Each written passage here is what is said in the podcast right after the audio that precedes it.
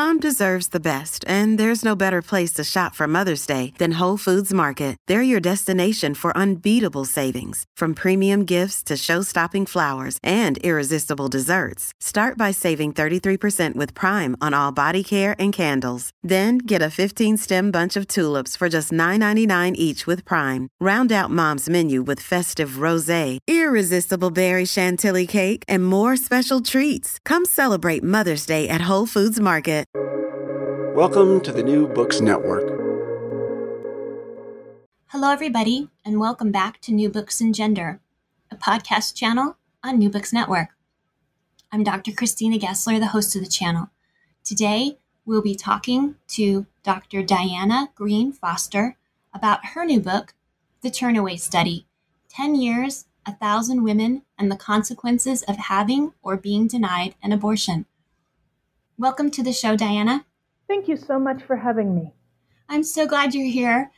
Um, I wonder if we can begin by going back to the very start of this study, because as the introduction said, this was a more than 10 year project. Can you take us back to 2007 and what the what the state of abortion studies was like for academics and kind of position us in the world where this project initially began? Sure. Um, a lot has changed since 2007. And what, in 2007, the dominant idea, the talking points of in this debate was that abortion hurts women. And there was this idea that women would come to regret their decisions. And this idea was both the motto of anti-abortion groups, but also it was an idea that made it all the way up to the Supreme Court. So uh, Justice Kennedy in 2007 said that he thought it was um, that though there was no reliable data, he thought that um, that women would come to regret their abortions and become depressed and have loss of self-esteem. And this was in a decision about one procedure, but this concept that abortion hurts women was clearly affecting his sense of whether abortion is right or wrong and how restricted it needed to be. And where he definitely was right was that there were no reliable data. Um, at the time, there were, where he got this idea was an amicus brief from a group of women who participated in a support group for women who regretted their abortion and who submitted their stories to him as part of an amicus brief for a Supreme Court case. So that's not a representative sample, which is why he admitted the data weren't reliable. But really, nobody knew how often it did happen that women come to regret their decisions. And it wasn't clear whether there were mental health harms from abortion. And if we restrict abortion on the basis that women might come to regret their decisions, we also didn't know what the mental health harm could be of denying someone an abortion. So this study started at a time when this was the dominant question. I think lots of, since we haven't really gotten the word out about the study completely, um, probably lots of people still have these questions. And um, what this study did was to try and create reliable data. So have a study design where some people get an abortion, some people are denied an abortion. We follow people through time to see how their outcomes differ. So that was 2007. I think also professionally, very few um, uh, professional societies covered abortion in any uh, detail. It was kind of seen if you were doing abortion research, maybe that was advocacy instead of science. And really, um, you know, for a procedure that between one in three and one in four women have, the lack of scientific study of it is was is totally shocking. And you you mentioned in the book uh, towards the back that during this time period, people who were interested in abortion weren't really seen as academics; they were seen more as activists, even at at conferences where where data was being presented.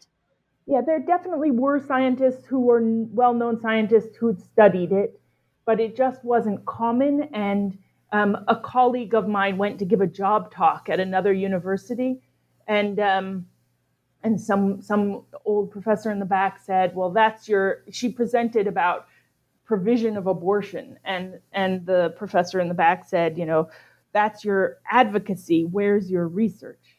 when, you know, studying the science of the safety of provision of abortion is entirely, uh, you know, valid question, considering that a lot of people need abortions and trying to figure out how to provide them safely can should not be considered advocacy. It should be considered kind of standard medical research.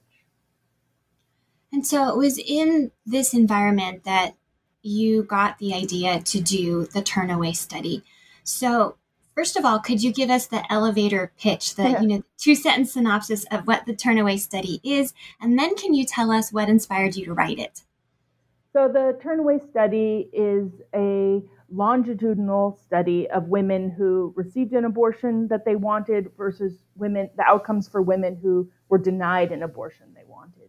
And so it allows us to see what the effect of abortion is on women's health, their emotions, their physical health, their family's well-being, their future aspirations, and what the effect of being denied an abortion is on all of those things. So I don't know. I hope we have a long elevator ride, but that that's my short elevator speech. Um, it's we studied a thousand women from 30 abortion facilities across the country um, to recruit women, and these were entirely women who were turned away because they were too far along in pregnancy. So at each clinic, we recruited a woman who was just over the gestational limit of that facility and just under the gestational limit hoping that those two groups would be similar. And so the differences in their outcomes over time would be a matter of whether they were just over or just under that gestational limit. But because we picked so many facilities and they had different limits, you know, we recruited women who received an abortion at um, in Dallas who might have been uh, rejected for abortion in Fargo, North Dakota. You know, the the the what gestation you're at uh, and whether you're able to get an abortion varies tremendously by geography. And so, how did that lead to this enormous study? This was a huge under- undertaking, and you recruited people from a number of different fields to help you. Was everybody based there at your university where you work? How did you assemble your team, and how did it come together to be uh, this book? Yeah, the the the whole study. I um, in 2007, when Justice Kennedy was wondering if women might be depressed by abortion, there, it wasn't clear how to study this. You know, um, you clearly can't just solicit stories from women who wrote in that they regretted their abortion, and um, and so it was one day that um, a physician at my medical school said to me, she wonders what happens to the people that she turns away from the abortion clinic. And it just hadn't occurred to me that women are regularly turned away from clinics, but it was that population, the people who wanted an abortion and couldn't get one, that help us answer the question what's the effect of abortion on women's lives? Because uh, if you study women who have abortions, it's very difficult to know if their outcomes are bad. Is it bad because they had an abortion? Or is it bad because the situation they were in that they opted to have an abortion resulted in worse outcomes? And this is not to give away the findings of the book, but I'm not suggesting that it's necessarily true that women who have abortions have bad outcomes. But the question is, what would their outcomes be if they weren't able to get an abortion? And so having this study design where we had some women who received an abortion and some women who were denied an abortion then we can actually assess what's the effect of abortion on women's lives compared to the only alternative that women have when they're pregnant and don't want to be, which is to carry the pregnancy to term. And you asked about the team. So this started very small in 2007. I um, we recruited from one abortion facility in California, and um, realized that women actually were willing to participate in this study. And the study eventually over three years grew to um, to 30 sites across the country. And it generated so much data much more data than one scientist me could possibly analyze. And also we collected data on so many different topics. So we collected mental health data emotional data uh, life aspirations relationships um, socioeconomic outcomes, children's their the health of their children, so it was so many different sorts of expertise that was also beyond what my own set of expertise. Um, and so I pulled in uh, women scientists. They happened to be women. I didn't uh, discriminate. uh, women scientists from uh, across my university and from outside my university who had expertise in specific areas so that we could all collaborate.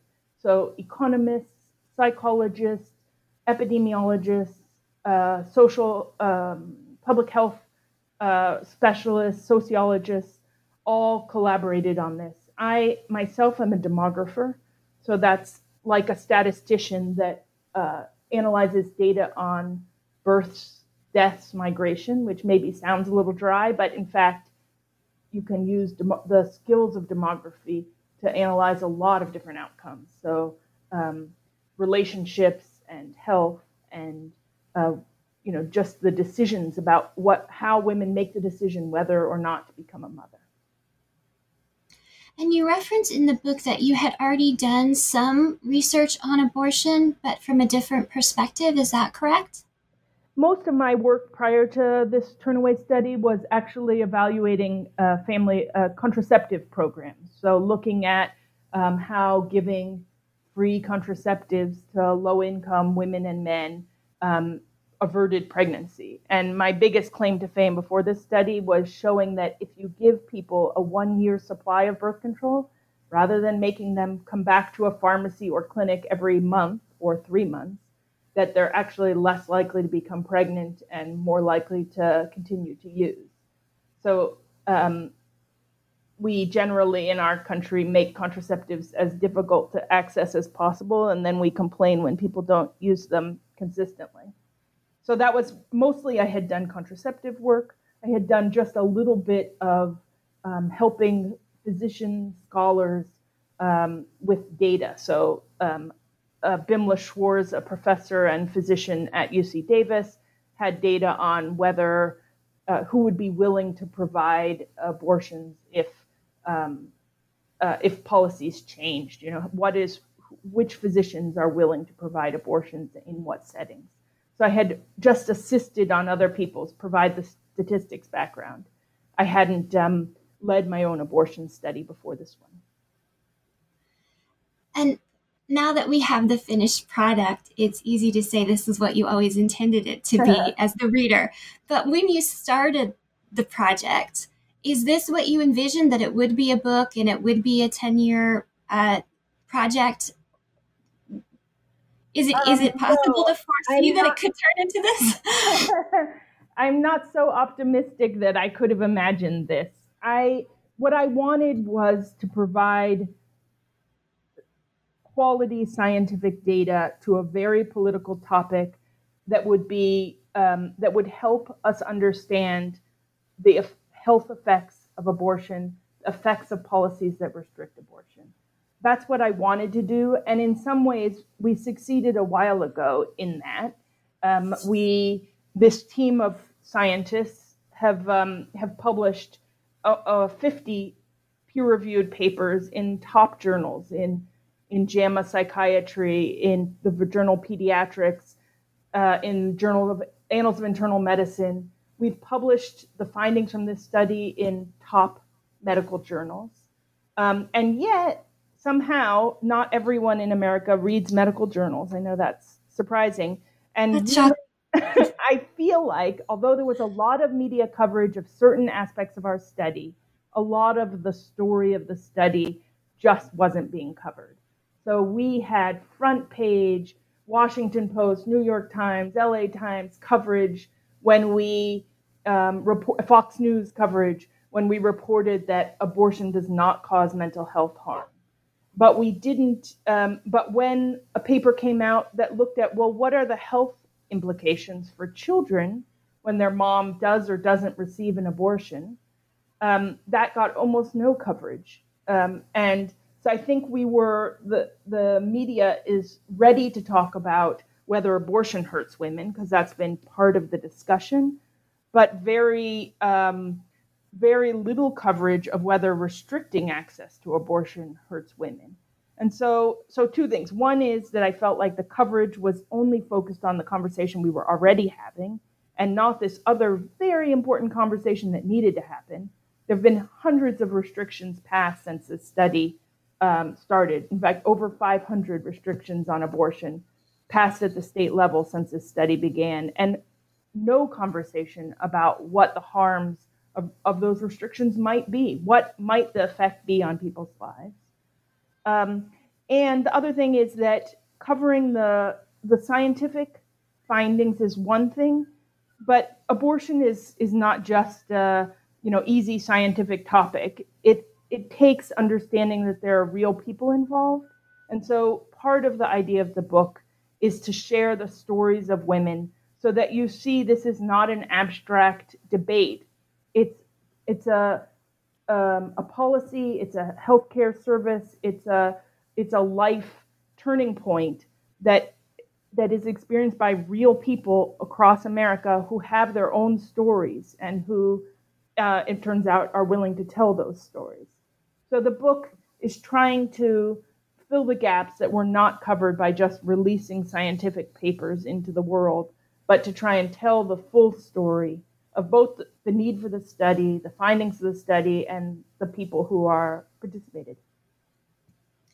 And the book does an amazing job of that because it it doesn't it doesn't like you said it doesn't do the things the media is used to adding in when we talk about this topic. Uh, you mentioned in the book that the media often presents it as a debate um, or as, as, a, as a moral or religious issue um, or as an economic issue um, or as a legislative issue.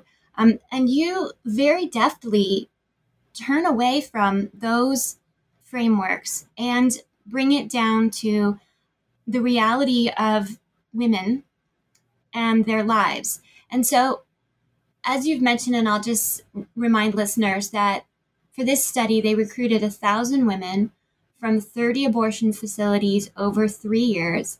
And then they interviewed those women over five years, which means they conducted over 8,000 interviews with these women.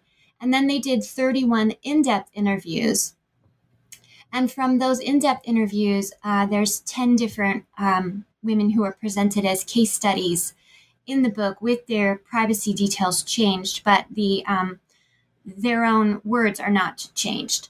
So their own story is told by them throughout the sto- the book, and then it's um, also examined in detail uh, to look at this overall question of um, how every year thousands of people are denied abortions because they turn up too late in pregnancy. And so, this is a book about what happens to women who come in just under a clinic's deadline and receive a wanted abortion, and what happens to those arrive, who arrive at the very same clinics just a few days or weeks later in pregnancy and are turned away.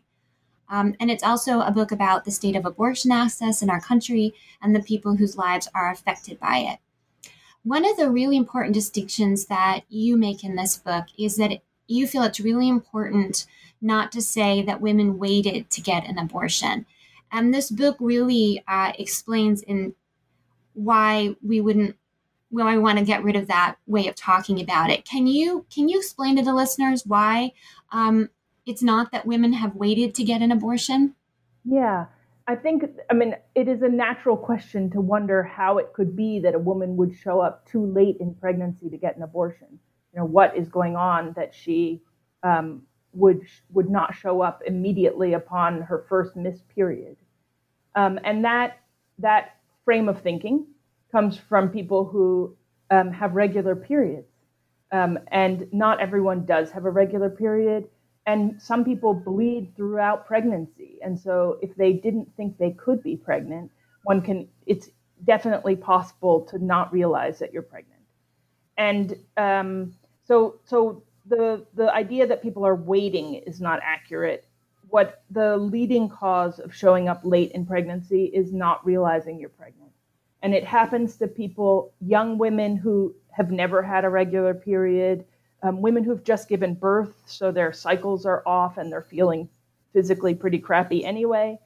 Um, people who with chronic health conditions that maybe have some uh, symptoms in common with pregnancy, and then people who just never have pregnancy symptoms. And you know, when it's a wanted pregnancy and the person is is jogging every day and feeling wonderful, we just think she's lucky. But if if she didn't want to be pregnant and um, didn't think she could be pregnant and doesn't have any symptoms, then it's very possible to end up in the second trimester before realizing that you're pregnant. And so that happens um, not commonly, but when it happens, it definitely makes it makes there be a risk of showing up too late in pregnancy. And then the other reason people are late is that we make abortion access very difficult in most parts of this country. So, in all but 17 states, um, if you're low income and receiving Medicaid, uh, Medicaid won't cover the cost of your abortion. So, this can be 500 to $1,000. And just a very small fraction of people have that amount of cash on hand. So, as soon as you realize you're pregnant, then you start the process of trying to find a clinic, trying to get to a clinic, trying to raise money to pay for a procedure. It can be um, just trying to get through to the hotlines that might offer you some discount or some uh, some aid can be a, a whole day experience. I had an intern try and get through to one of the largest abortion funds, and she spent six hours on the phone just waiting to have her call picked up. So it's this is not it's not easy to access abortion, and some of the restrictions wait. For example, um, laws that say you have to wait 72 hours between you have to go in twice to a clinic and wait 72 hours between visits. That obviously adds even more time. So it's um, we have a system that is far from efficient, and pregnancy is just not physiologically the same for everybody, and some people don't have symptoms, and those people um, have some risk of not realizing they're pregnant. And one of the other things you brought up in the book, which I was really glad to see, is that at home pregnancy tests are not for all people as accurate as the box says. And that's something I know from my own circle of family and friends and personal life that mm-hmm. um, the test can tell you that you're not pregnant. And so you go along thinking, well, it's something else. Or if you call the doctor to try to get in and the nurse says, well, did you take a pregnancy test? And you say yes, and it was negative, they give you an appointment like six weeks out with the caveat that, you know, if something terrible happens, go to your emergency room. So that can delay yeah. even getting diagnosed as pregnant for a person who is who is on it. They suspect that they could be, but the at home test is telling them no. And you had some of the people in the case study who, one woman in particular, she had several negatives and had to wait to get in to get a blood test. Yeah, I think that urine pregnancy tests that are available from stores are the same urine pregnancy tests that are available from doctors' offices. So I don't think I mean to disparage the quality of of drugstore tests, but only that it's absolutely the case that people can be pregnant and test negative because um, yeah, tests are not perfect, and early in pregnancy or other uh, physical health conditions can mask the um, a positive pregnancy test.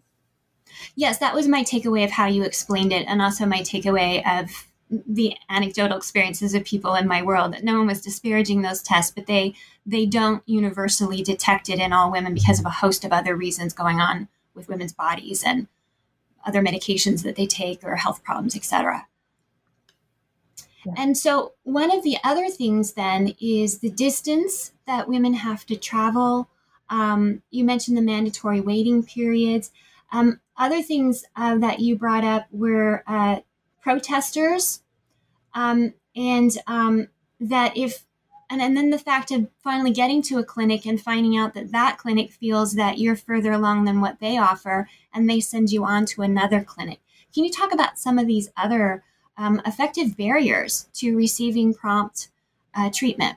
Yeah um, it is um, trying to get to a clinic and um, receiving a referral to yet another clinic and having to renegotiate your whole your ride, your transportation money, your um, your companion, whoever is going to escort you, if you have a companion who's going to uh, go with you, all of that, it's a logistics can be a logistics nightmare. We it is not. Um, other people at the University of California, San Francisco, where I'm a professor, have written about abortion deserts, that there are many cities of over 150,000 where there's no abortion facility nearby.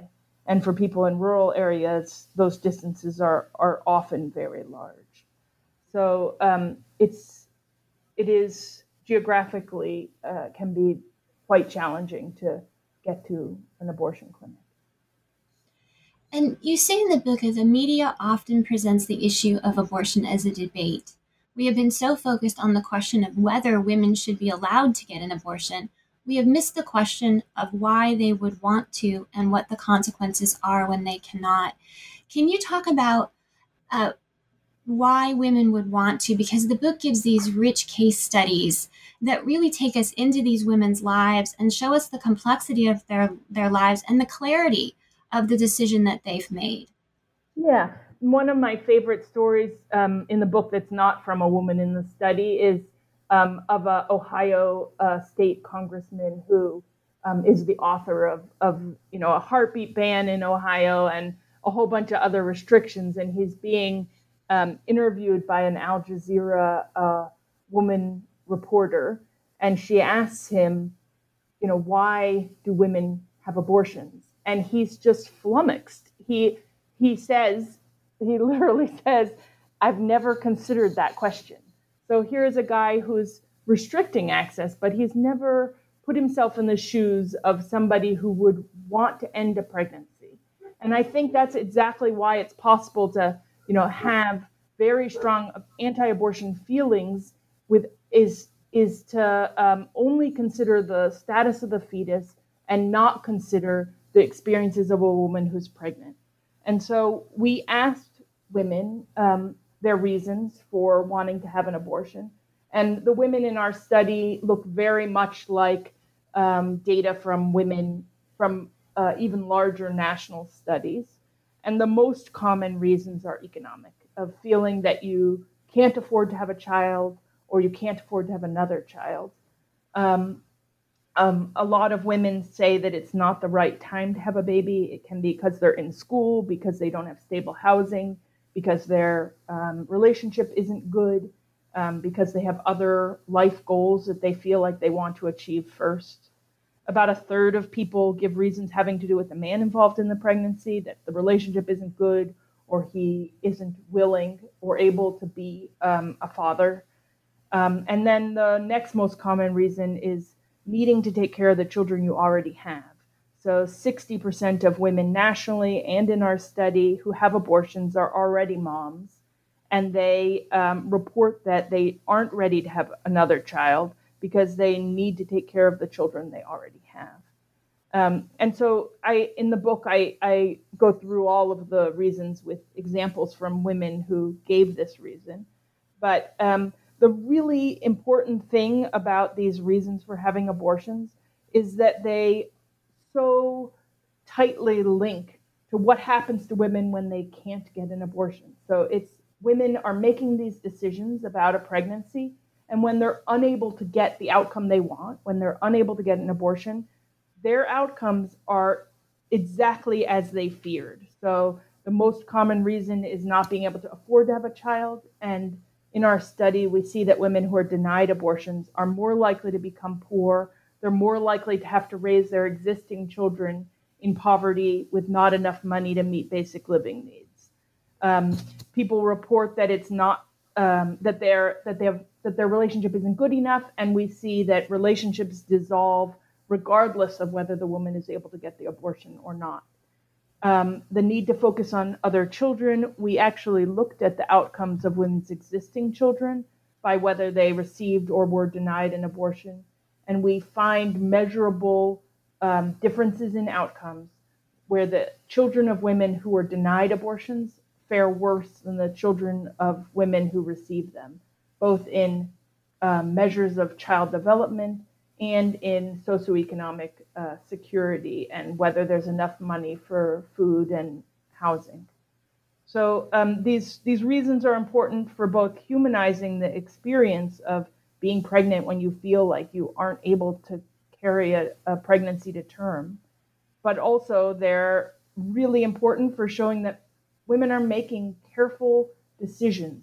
They understand what that they're pregnant. They understand that if they don't get an abortion, they'll have a baby, and they understand what it takes to raise a baby, and they've considered all of that and decided that this isn't the right time to carry a pregnancy to term. And one of the things you do in the book is talk about one of the ideas that the popular culture has about why someone ends up in this situation or how she could have prevented it in the first place. And you say in the book, the only kind of person who can count on never needing an abortion is one who can't get pregnant. And one of the uh, things you provide in the book to support that point of view is what you call the contraception reality. Um, and you have a really fascinating chart where you explain what contraception really is in a woman's life and what it would really take for a woman to never ever be pregnant. And so you said if a woman becomes sexually active at 18 and she doesn't start menopause until age 45 and she wants to have two kids, she would have to take 6,844 contraceptive pills in her lifetime and take them correctly. She would need to use 2,000 condoms if she doesn't want to use the pill. Or she would need to have four to six IUDs inserted and removed. She would need to be able to afford copays and have uninterrupted access to health insurance. And then in one column of this chart, you show how many unintended pregnancies happen despite correctly using and consistently using that birth control. Yeah. And that even on the pill, she can expect up to two unplanned pregnancies and similar sort of numbers for condoms. Um, the IUDs seem to have the the lowest um, number, but not all women, because of various health concerns, can have an IUD. Um, it's really when you make that chart and you show how virtually impossible it is for a healthy, responsible woman to avoid an unintended pregnancy, it gives an amazing context to what you said, which is that the only kind of person who can count on never needing an abortion is one who can't get pregnant. Yeah, I would say it's not impossible to avoid unwanted pregnancies through one's life, but what it takes is a lot of luck. You know, you have to. Um, it's not if you like the available methods of contraception and you're super diligent about always using them and you have great insurance and you can always afford them your chance is a lot lower than if your body doesn't react well to the existing methods you don't have insurance you can't uh, your partner refuses you know if there's so many things that can make preventing pregnancy more difficult so it doesn't, um, you know, I know very few people who are uh, heterosexual who have never had sex at a time when they weren't trying for a baby. and in fact, there might be none of those. Um, and then there are, and then to, um, and then to always use a contraceptive method. Many couples actually sometimes don't use a method, and um, you know, any one act may seem low risk, but if you repeat that over time, uh, the chance of becoming pregnant becomes a lot greater. And so, by making contraceptives difficult to access and by not trying to make a bigger variety of methods that might meet people's needs. So we we have a lot of work to do in in contraception before we're gonna before it would be right to stigmatize people for becoming pregnant when they don't want to. Be pregnant.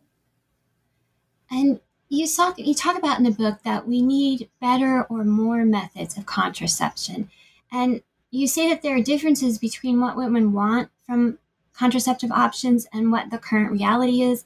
And you also talk about distrust, um, particularly uh, justly so uh, among women of color. Can you talk about those uh, those issues? Yeah. So it, separate from the Turnaway study, I've done studies of what features women want in a contraceptive method and whether the existing methods have those features. And for a large fraction of people, there is no method that has the features that they want. And people are, you know, for taking um, a medication every day or having hormones in your body all the time, And people have high standards about not wanting massive side effects. And I think that that's reasonable. Um, and so, very few people ha- love their contraceptive method and have no um, side effects and feel that it meets all of their needs. Uh, it's particularly so for um, African American women. I did a study with uh, a physician at my university, Andrea Jackson, where we asked people about what features were important to them in a contraceptive method. And African American women had higher standards. So there were more features that they thought were extremely important compared to uh, white women who are not uh, Latina. And this speaks to, I think, um, you know, part of the reason is that uh, African American women were somewhat more wanting a method that they could use independently, that they didn't need a physician or clinician to remove, that they had a control over whether and when to use it. And I think this is because of our long history of not respecting women's preferences in contraception, all women, but particularly women of color. And there's a um, excellent book by um, Dorothy Roberts called uh, "Killing the Black Body," where she's extremely critical of contraceptive methods and lays out the history of um, the testing of contraceptive methods on women of color. Of women in Puerto Rico were um, were the study subjects for the birth control pill, um, and um, I think there's just been, there has been a clear disregard for what women say is their experience with methods that makes women distrust um, uh, clinicians about what the side effects would be on a method. So we have a long way to go. Contra- I, for all that um, negativity about contraceptives. They're a miracle, and to be able to, it's been a, a positive transformation since the 50s to actually be able to have some control over the timing of one's pregnancies. It's, I'm not saying that um, all contraceptives are bad, but just that we need work, and that work needs to be focused on the preferences of the people who will use those methods um, and try and get methods that meet more people's needs.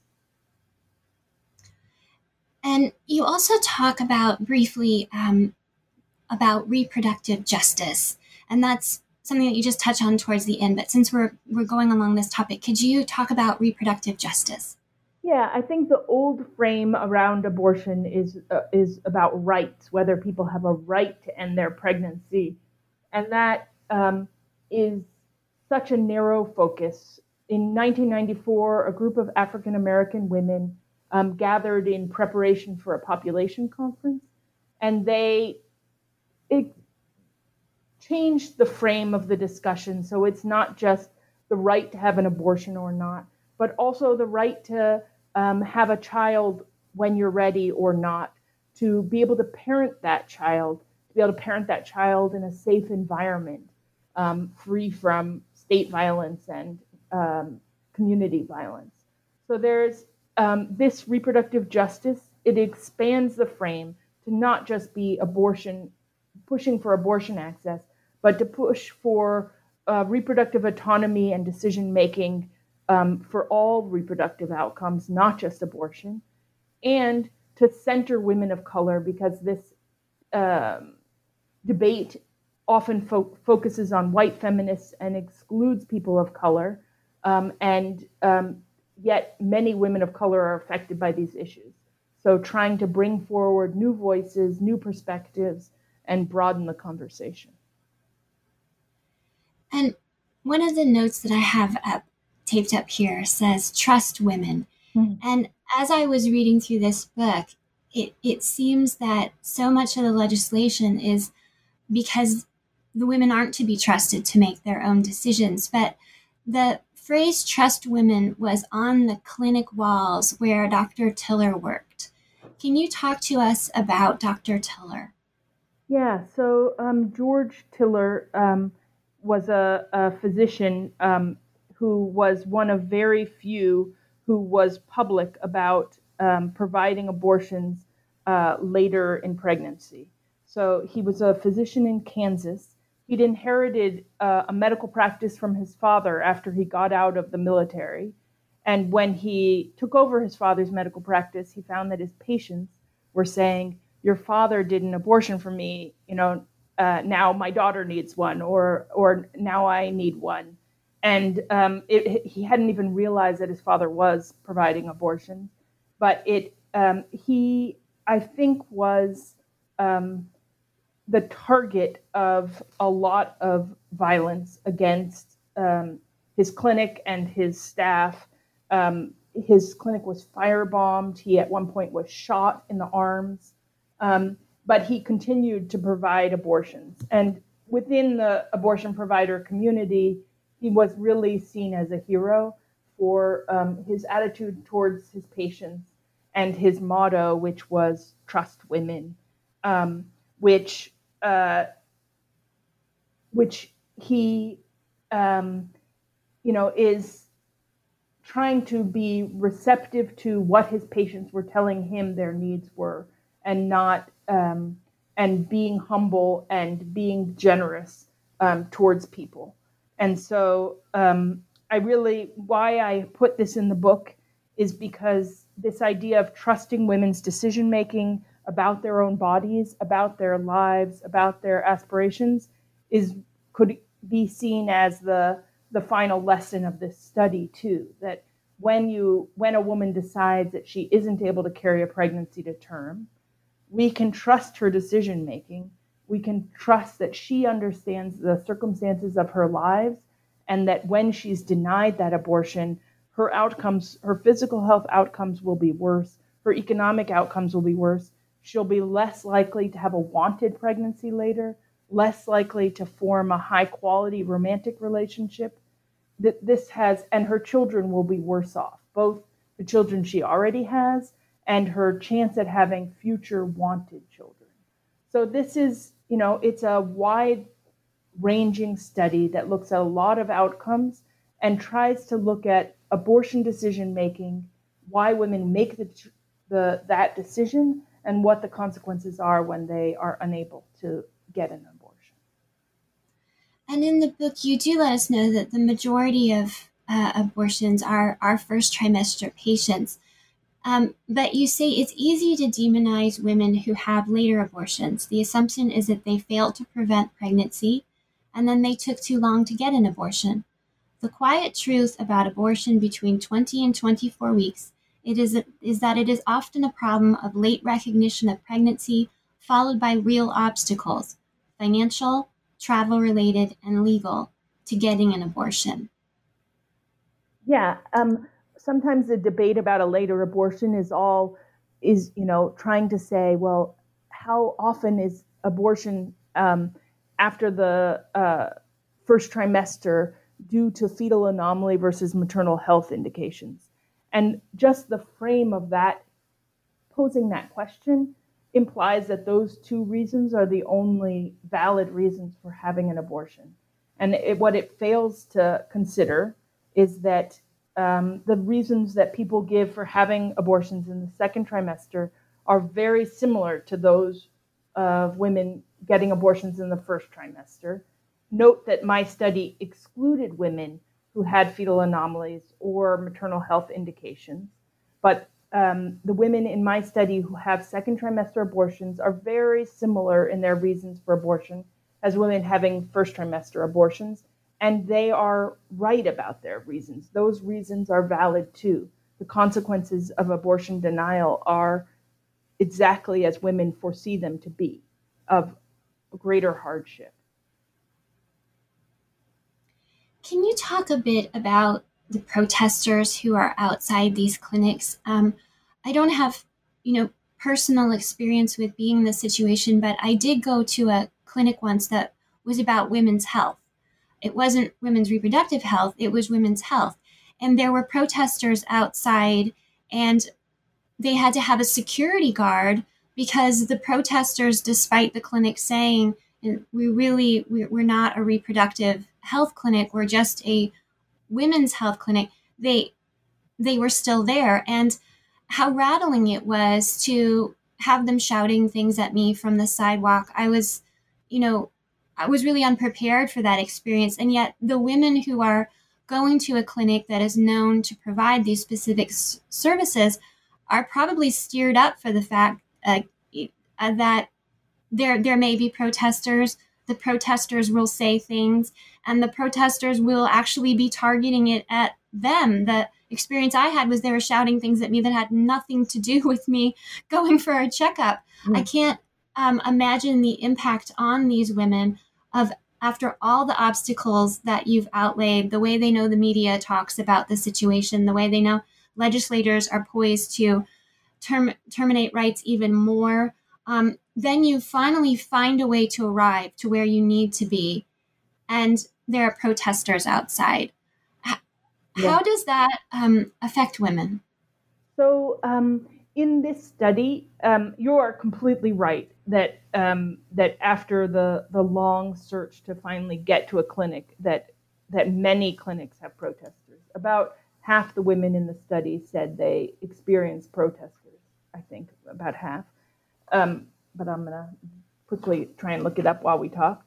But uh, and the more um, interaction that that women reported with protesters, the more upset they were.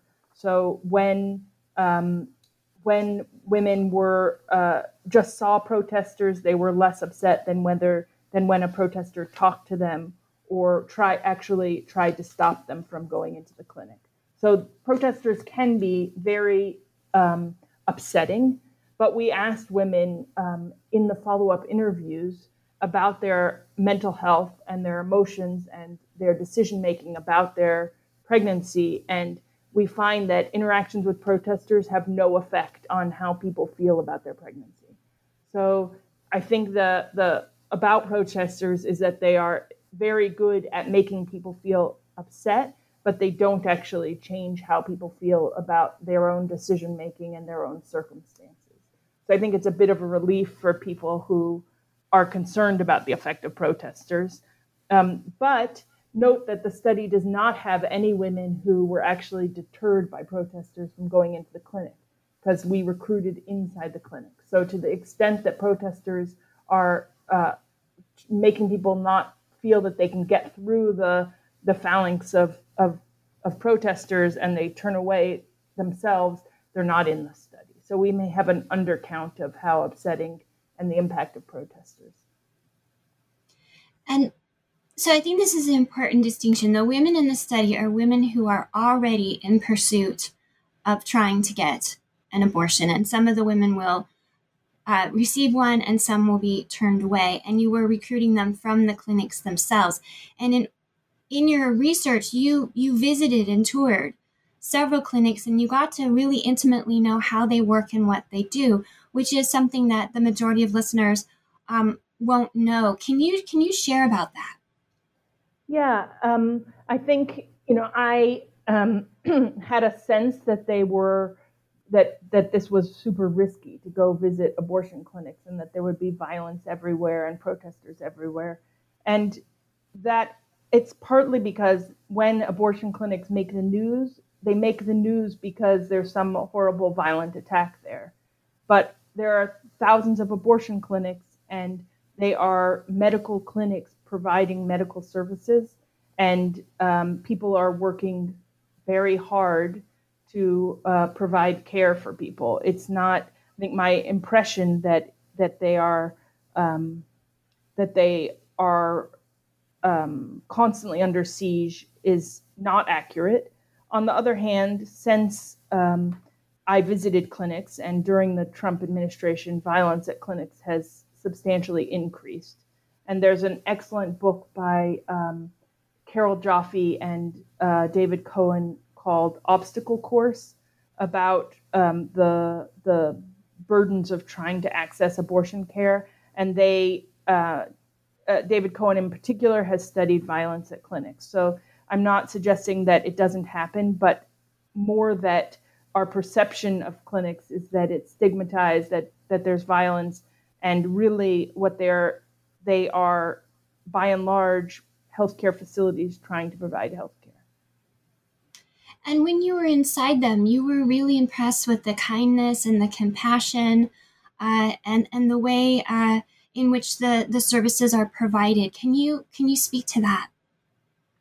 Yeah, um, they vary a lot. In uh, some are uh, medical medical clinics that um, you know probably not different from a dentist office in how much um, in their uh, you know political uh, activity. So you know it's just a healthcare clinic, and others understand that abortion is probably not like other healthcare um, facilities, healthcare services, and have signs uh, reassuring people that good women have abortions or encouraging um, patients to vote in in elections um, that that or emphasizing uh, women heroes to to help people feel um, to have some context for their experience. And the one very interesting thing that is done is some clinics have um, blank journals in their waiting room for people to fill out pages uh, as notes to other patients who are coming after them. So they start out blank and patients add their words of encouragement or their share their experiences. Because abortion is so stigmatized people don't talk about it. And so this little window into other people's experiences can be very comforting for an abortion patient who might feel that she's all alone in having this experience. And some of the women in this uh, study talk about um, the stories that they read in those journals and um, how they they began to have a little more empathy for other women. Because they can feel they know everyone has heard the society's message that abortion is stigmatized that it's irresponsible but they know their own circumstances. They are not um, irresponsible. They are being careful. They're trying to make the best decision for their families. And so they wonder well it must be everyone else there. And reading these journals helps them indicate everyone feels they're the exception. They're making a responsible decision. They're trying to make a decision that's best for themselves and their uh, families. So I think it's it's one way of increasing empathy. Another is there are other um, you know good books about the experiences of people having abortions. Um, Dr. Meera Shah just came out with one called uh, "You're the Only One I've Told: The Stories Behind Abortion." And so she is a physician, and these are stories that people have told her about their experiences with abortion. I'm really glad you brought up the journals because that was something that really jumped out at me when I was reading, particularly one of the young women who went, um, unlike the other people in the waiting room who had someone with them, she was all by herself. And when she got back to the recovery area, the journals were there and she was able to read through, and suddenly she wasn't all by herself. Um, and that's a really powerful uh, story in the book, um, as are all of the women's stories. And you open with a with a really interesting juxtaposition to these women's stories. You were, um, I believe, it was at your child's preschool, and um, a woman uh, said something about how she couldn't believe anyone would ever have an abortion because that was killing a baby. And you and the other women there were quiet. There was no response. And then when she left, a couple of women quietly shared uh, their own personal experience with with abortion. And the takeaway from that story is that so many women have these stories but don't have an environment in which they're safe to share it. And this book respectfully and safely shares these women's stories to bring what abortion is back to the personal level of each individual woman's life, yeah. um, which is one of the things that you urge people when they're reading um, to keep in mind, especially in the back when you kind of talk about where do we go now, um, is that policy really uh, obscures the fact that these are individual women um, who need to make the decision for themselves. Back to Dr. Tiller's um, message of trust women. Um, and also that the media coverage often has a picture of just a pregnant torso. They they don't have the woman's head. They don't have a background. They don't show her actual life. Um, and this book restores the entire woman, her entire story, her whole background, and also where she goes forward. Yeah. Yeah, when I when an article, a newspaper article or magazine article covers something about my study, the I can tell you what the so, the um, the photo editor of that publication will do. They'll either um, post a sign of protesters, so either, you know either anti-abortion or pro-abortion rights protesters facing off, or they'll have just the torso of a woman, and it really and I think they're trying to you know, shield stock photo models from stigma by, you know, not showing someone's face that they're having an abortion, the implication they're having an abortion. But, um, you know, the consequence is, is that we exclude the woman from the conversation. It's an abstract debate that's just focused on her torso as if she hasn't got a family and as her own life goals. So, yeah, there's some room for improvement in how we talk about this issue and the less we make it abstract and the idea that we can make decisions for other people and understand people's own decision making and why someone would come to this, I think will improve our, our reproductive health policies tremendously. You present so many findings in the book and you, you present them really honestly when things weren't what you expected to find. Um, and what's one thing that surprised you the most while you were doing this research and, and doing this project? What's yeah, a finding that really most, was sort of the opposite of what you expected? Well, I mean, uh, the most shocking finding was that two women died after um, giving birth. They were denied abortions, they carried the pregnancy to term, and two women, one on each coast, died of um, childbirth related reasons. And that maternal mortality rate for about 200 women delivering, that rate of maternal death is astronomical. I never expected to have one death, much less two. Um, so that was shocking. And it's, I think, um, you know, it points out that carrying a pregnancy to term, delivery, and all the physiological changes involved are very high risk events um, and uh, and we shouldn't take lightly the physical health burden of pregnancy. Just because women every day decide to become pregnant because they want a baby, shouldn't make us underestimate the the sacrifice that they are doing to in of their physical health, of their their giving of their body to make a child. It is it is a huge sacrifice, and it is um, you know one that seems to me is so serious that it, it should only be done by choice and not have women forced to do it. Um, so that was the most shocking finding.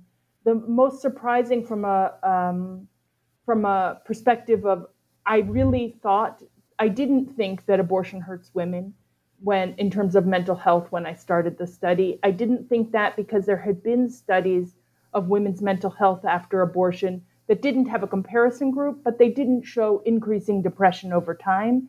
So I didn't think I would find that. I was set up to find it. I made sure that if it happened, that we would catch it.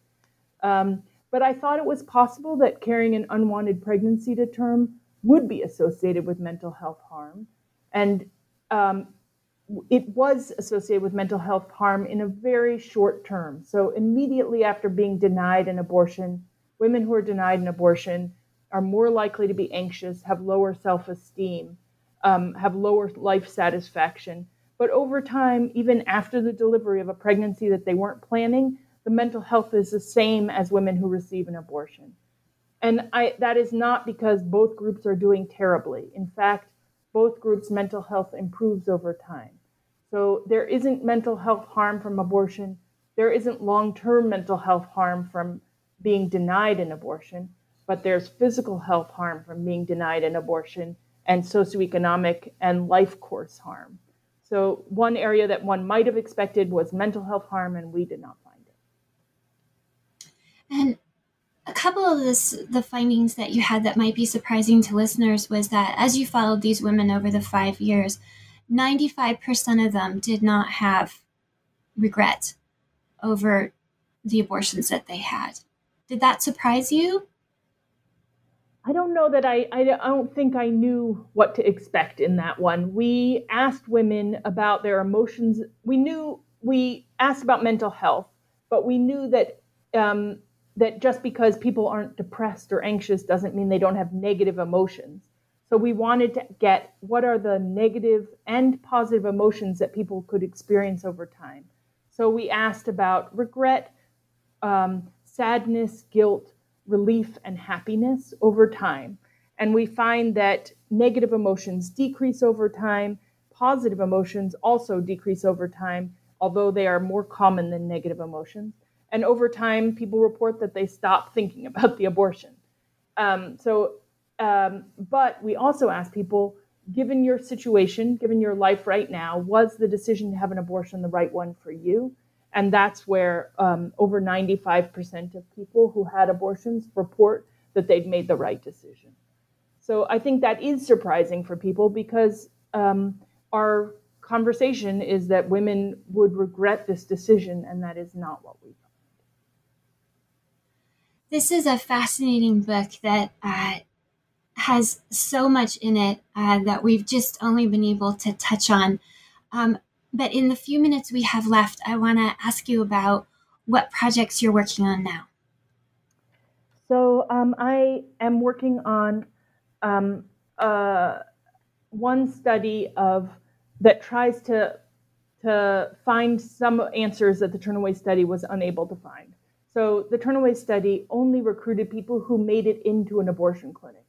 And what, what this next study does is to look at how often does it happen that people want an abortion and are unable to get one, that they never show up at an abortion clinic? So this could be people who were deterred by protesters, who were never able to raise the amount of money, for whom the restrictions on abortion um, were actual deterrents and that they were unable to access care.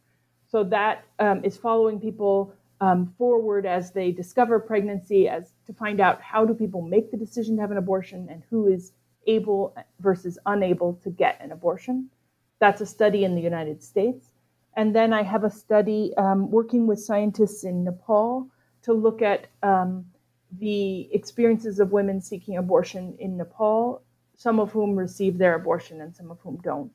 But the context in Nepal is different from the United States in that um, child health, here we found differences in child health um, for women, the existing children's development based on whether their mom received an abortion or not. But there, um, the the uh, the consequences for children's health are even more um, acute, with some large fraction of kids experiencing stunting from insufficient food over a long period of time.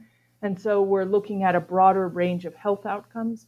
For, ex- for the children of women who receive abortions versus who are denied abortions. And then one study that I'm hoping to do, but uh, I'm currently, uh, my grant proposal is under review, is to look at what women would actually want in a contraceptive method. So, given that contraceptive methods have side effects, what features could they have that would make women actually want to use them? Um, and um, so it's kind of a woman-centered focus on contraceptive preferences, and we'll uh, see if we can uh, come up with a method or a few more methods that meet more people's needs. Those sound really fascinating, and I hope the Turnaway study makes it to the desk of the people who are asked the question, why would a woman want an abortion? So they can answer that question mm-hmm. next time that they're asked and they can answer it intelligently and with compassion. Um, Dr. Diana Foster Greene, thank you so much for being here today and telling us about your book, The Turnaway Study. I'm Dr. Christina Gessler. You've been listening to New Books Network. Please join us again.